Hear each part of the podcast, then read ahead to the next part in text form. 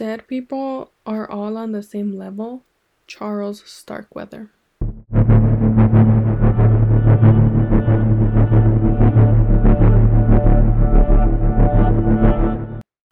Hey, true crimers, welcome to True Crime Brunette, where I'll be talking about a true crime case. I'm your host, Anaí. Today, I'll be talking about Charles Starkweather. Let's dive right in. So, the backstory to Charles is he was born on November 24th, 1938. He had sev- seven siblings and he was the third born. He was born in Lincoln, Nebraska. His parents were Guy and Helen Starkweather.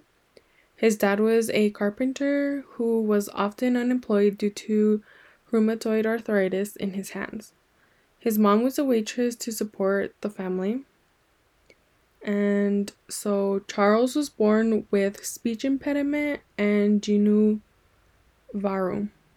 If I said that wrong, I'm so sorry.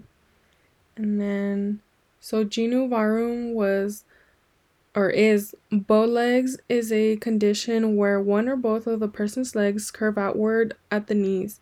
This creates a wider space than normal between the knees and lower legs. When the person or child stands with their feet and ankles together, the knees stay wide apart. Okay, so back to Charles. So yeah, so because he had the speech impediment and he had the, and he had genu varum, he was teased by his classmates. Charles excelled in gym, where he found an outlet for his rage against those who bullied him. He became a bully, he felt rage against anyone he disliked. As a young teenager, Charles went from well behaved to one of the most troubled. His high school friend, Bob Von Busch, I guess that's how you say it, I don't know. Anyways, would later recall, quote, he could be the kindest person you've ever seen. He'd do anything for you if he liked you. He was a hell of a lot of fun to be around, too. Everything was just one big joke to him, but he had this other side. He could be mean as hell, cruel. If he saw some poor guy on the street who was bigger than he was, better looking, or better dressed, he tried to take the poor bastard down to his size. After watching Rebel Without a Cause, he became obsessed with actor James Dean, who had the lead role, and started dressing like his character and, and imitating him. At the age of 16, Charles dropped out of high school. His parents and family were reportedly afraid of him due to his violent outbursts. In 1956, at 18, Charles was introduced to 13, okay, 13, 1 3 year old Caril Ann Fugate, who was friends with Von Busch's girlfriend. Remember Von Busch, his best friend, so the girlfriend of Von Busch, you know. Anyways, um, they were madly in love with each other. He took a job at a newspaper warehouse as a truck unloader in the same area as Caril's junior high school. Charles taught her how to drive, and in the process, she crashed his car his in quotations because it wasn't even his. So his dad, the legal owner of said car, paid for the damages and threw Charles out of the house, not willing to put up with Charles's behavior. Charles quit his job and became a garbage collector, using his route to plan bank robberies, but he never actually carried them out. Charles' first murder. Um, he was 19 when he committed his first murder. On November 3, 1957, he went to a gas station and tried to buy a stuffed dog for Caril. Robert Colvert, the manager, noticed that Charles didn't have enough money and didn't let him buy it on credit and threw him out. At 3 a.m. the next day, he returned with a shotgun. He entered the store twice.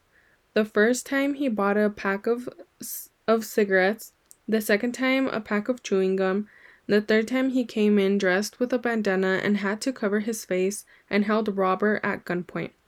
After forcing him to open the store safe and robbing it, he forced Culver outside to his own car, made him drive to a nearby remote area where they struggled over the gun, injuring Culver before Charles killed him with several shots. Later that day, he told Caril, remember Caril, his girlfriend, okay, about the robbery, but never told her that he killed Culver. Charles lost his job as a garbage collector and was evicted from his place because he couldn't pay the rent. Charles murder spree. January 21st, 1958, Charles went to Fugate's family's home with a rifle and ammo.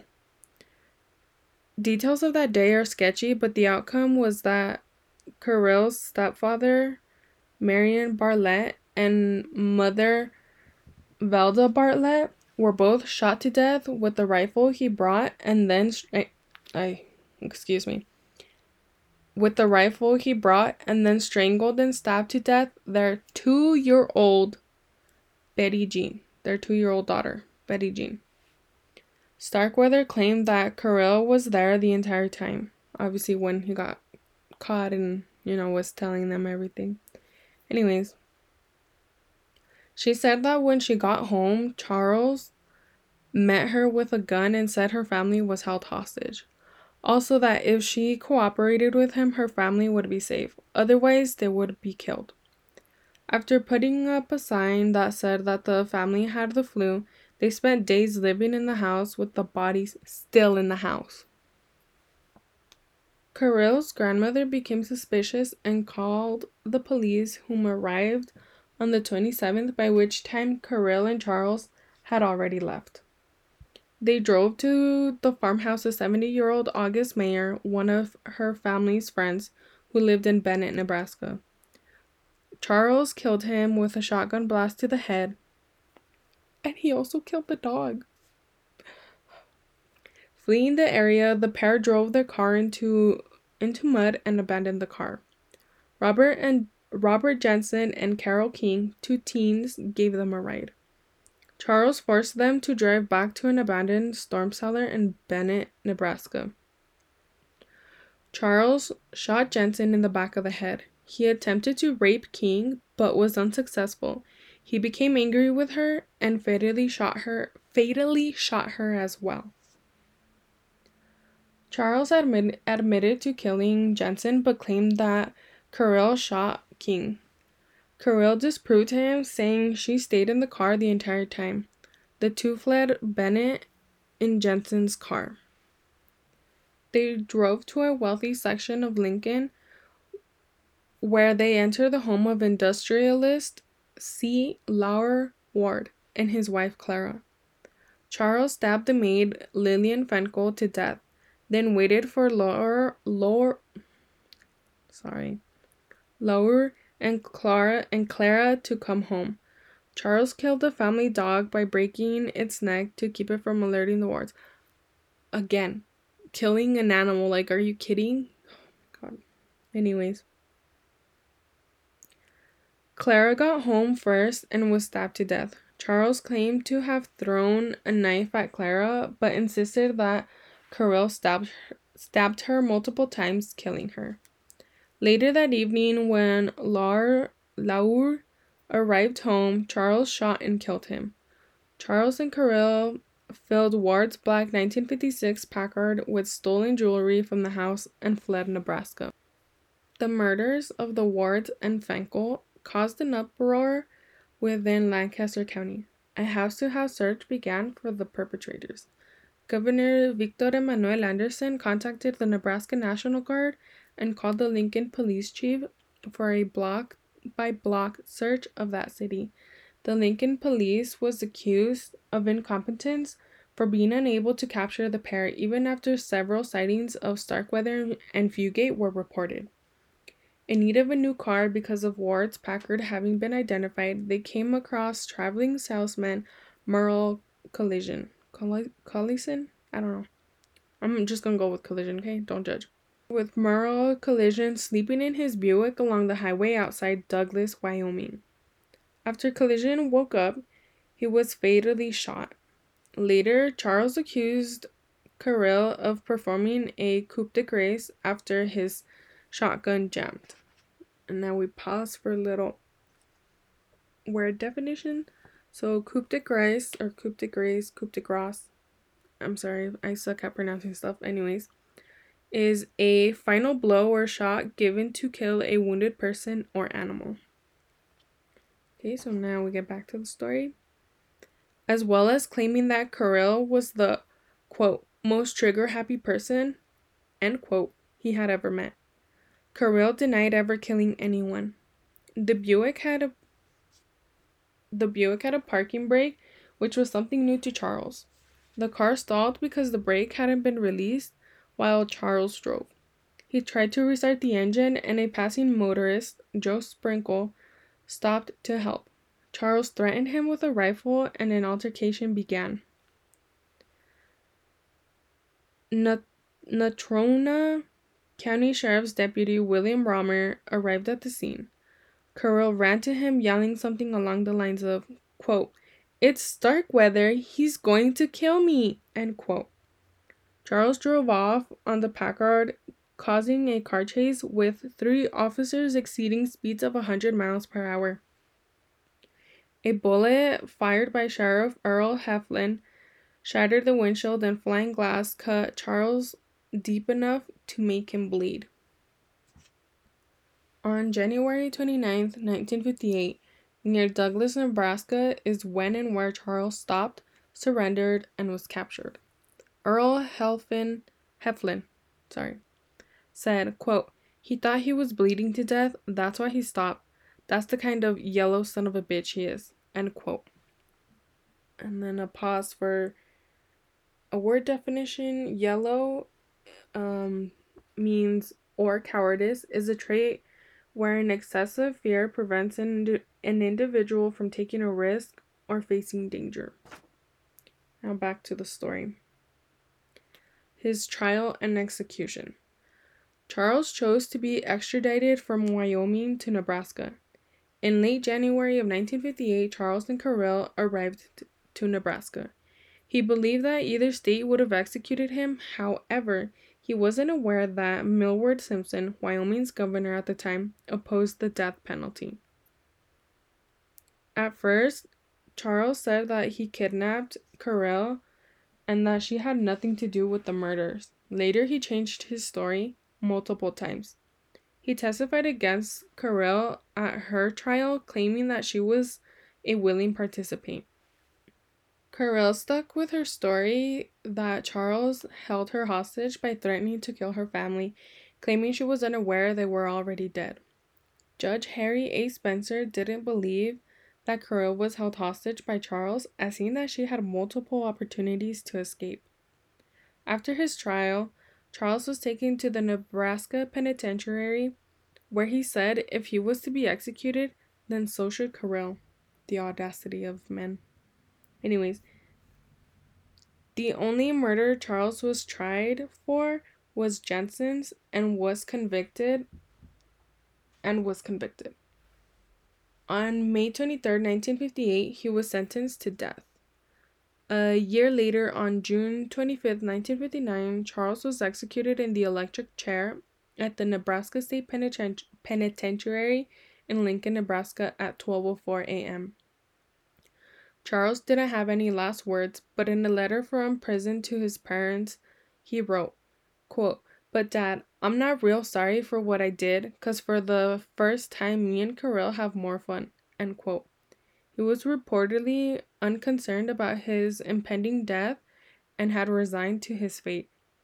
Following the execution, Charles was buried in Wika, Yuka, Waika, again, bad at words, cemetery in Lincoln, as are five of quote unquote his victims, including the Wards. Caril was convicted as an accomplice. Caril's life sentence was commuted and she spent 17 years at the Nebraska Correctional Center for Women in York, Nebraska before being released for good behavior. And another little short pause for a word definition commuted reduce a, to reduce a judicial sentence. Back to the story. She was last known to live in Hillsdale, Michigan. In 2007, she married a man named Frederick Clare. In 2013, they were in a car accident together when their S- SUV went off the road. Caril survived with serious injuries, but Claire died. Modus operandi, mode of operation. Starkweather and Fugate killed most of quote unquote their victims by shooting them with a .22 rifle, a 12 gauge shotgun, a handgun, or by stabbing them. Betty Jean Bartlett, Caril's half sister, was strangled. After killing, again, the quote unquote their victims, the pair had the habit of stealing their cars and used them to continue traveling. Lastly, um, Starkweather and Fugate's known victims. So, December 1st, 1957, in Lincoln, Nebraska, we have Robert George, or Bobby Colvert, 21, killed by Charles alone, shot once in each leg and once in the head with a shotgun. And then we move on to the 1958 killing spree. On January 21st, in Lincoln, Nebraska, Fugate's family, all killed in the attack at her home, at her family's home. Marion Bartlett, 57, Caril's stepfather, shot in the head with a with a .22 rifle. Valda Barlett, 36, Caril's mother, shot in the face and hit with the same rifle. Betty Jean Barlett, 2, Caril's half sister, stabbed and strangled. January 27th, Bennett, Nebraska, August Meyer, 72, shot with a shotgun, and the dog was also killed. Robert Jensen and Carol King. Robert Jensen, 17, shot six times in the head with a handgun and they stole his car. Then Carol King, 16, shot once in the head, then stabbed in the abdomen and pubic area. Remember, she was the one that he tried to rape, but he wasn't successful, and that's why he killed her, and thus stabbing her in her pubic area. January 28th in Lincoln, Nebraska, the attack on the on the Ward household. Clara and oh, Chester, that's his name. Remember it was C. Laura Ward. The C stands for Chester. Anyways, uh, Clara Ward, 46, stabbed repeatedly in the neck and chest. Chester Ward, 47, he was shot. Ludmilla, or Lillian, Fencl, 51, Ward's maid, stabbed to death. And lastly, Douglas, Wyoming, Merle, M- Merle Delore Collision, 37, shot and stole his car. And then Joe Sprinkle, he was threatened with a rifle. And that concludes today's awful story of Charles Starkweather.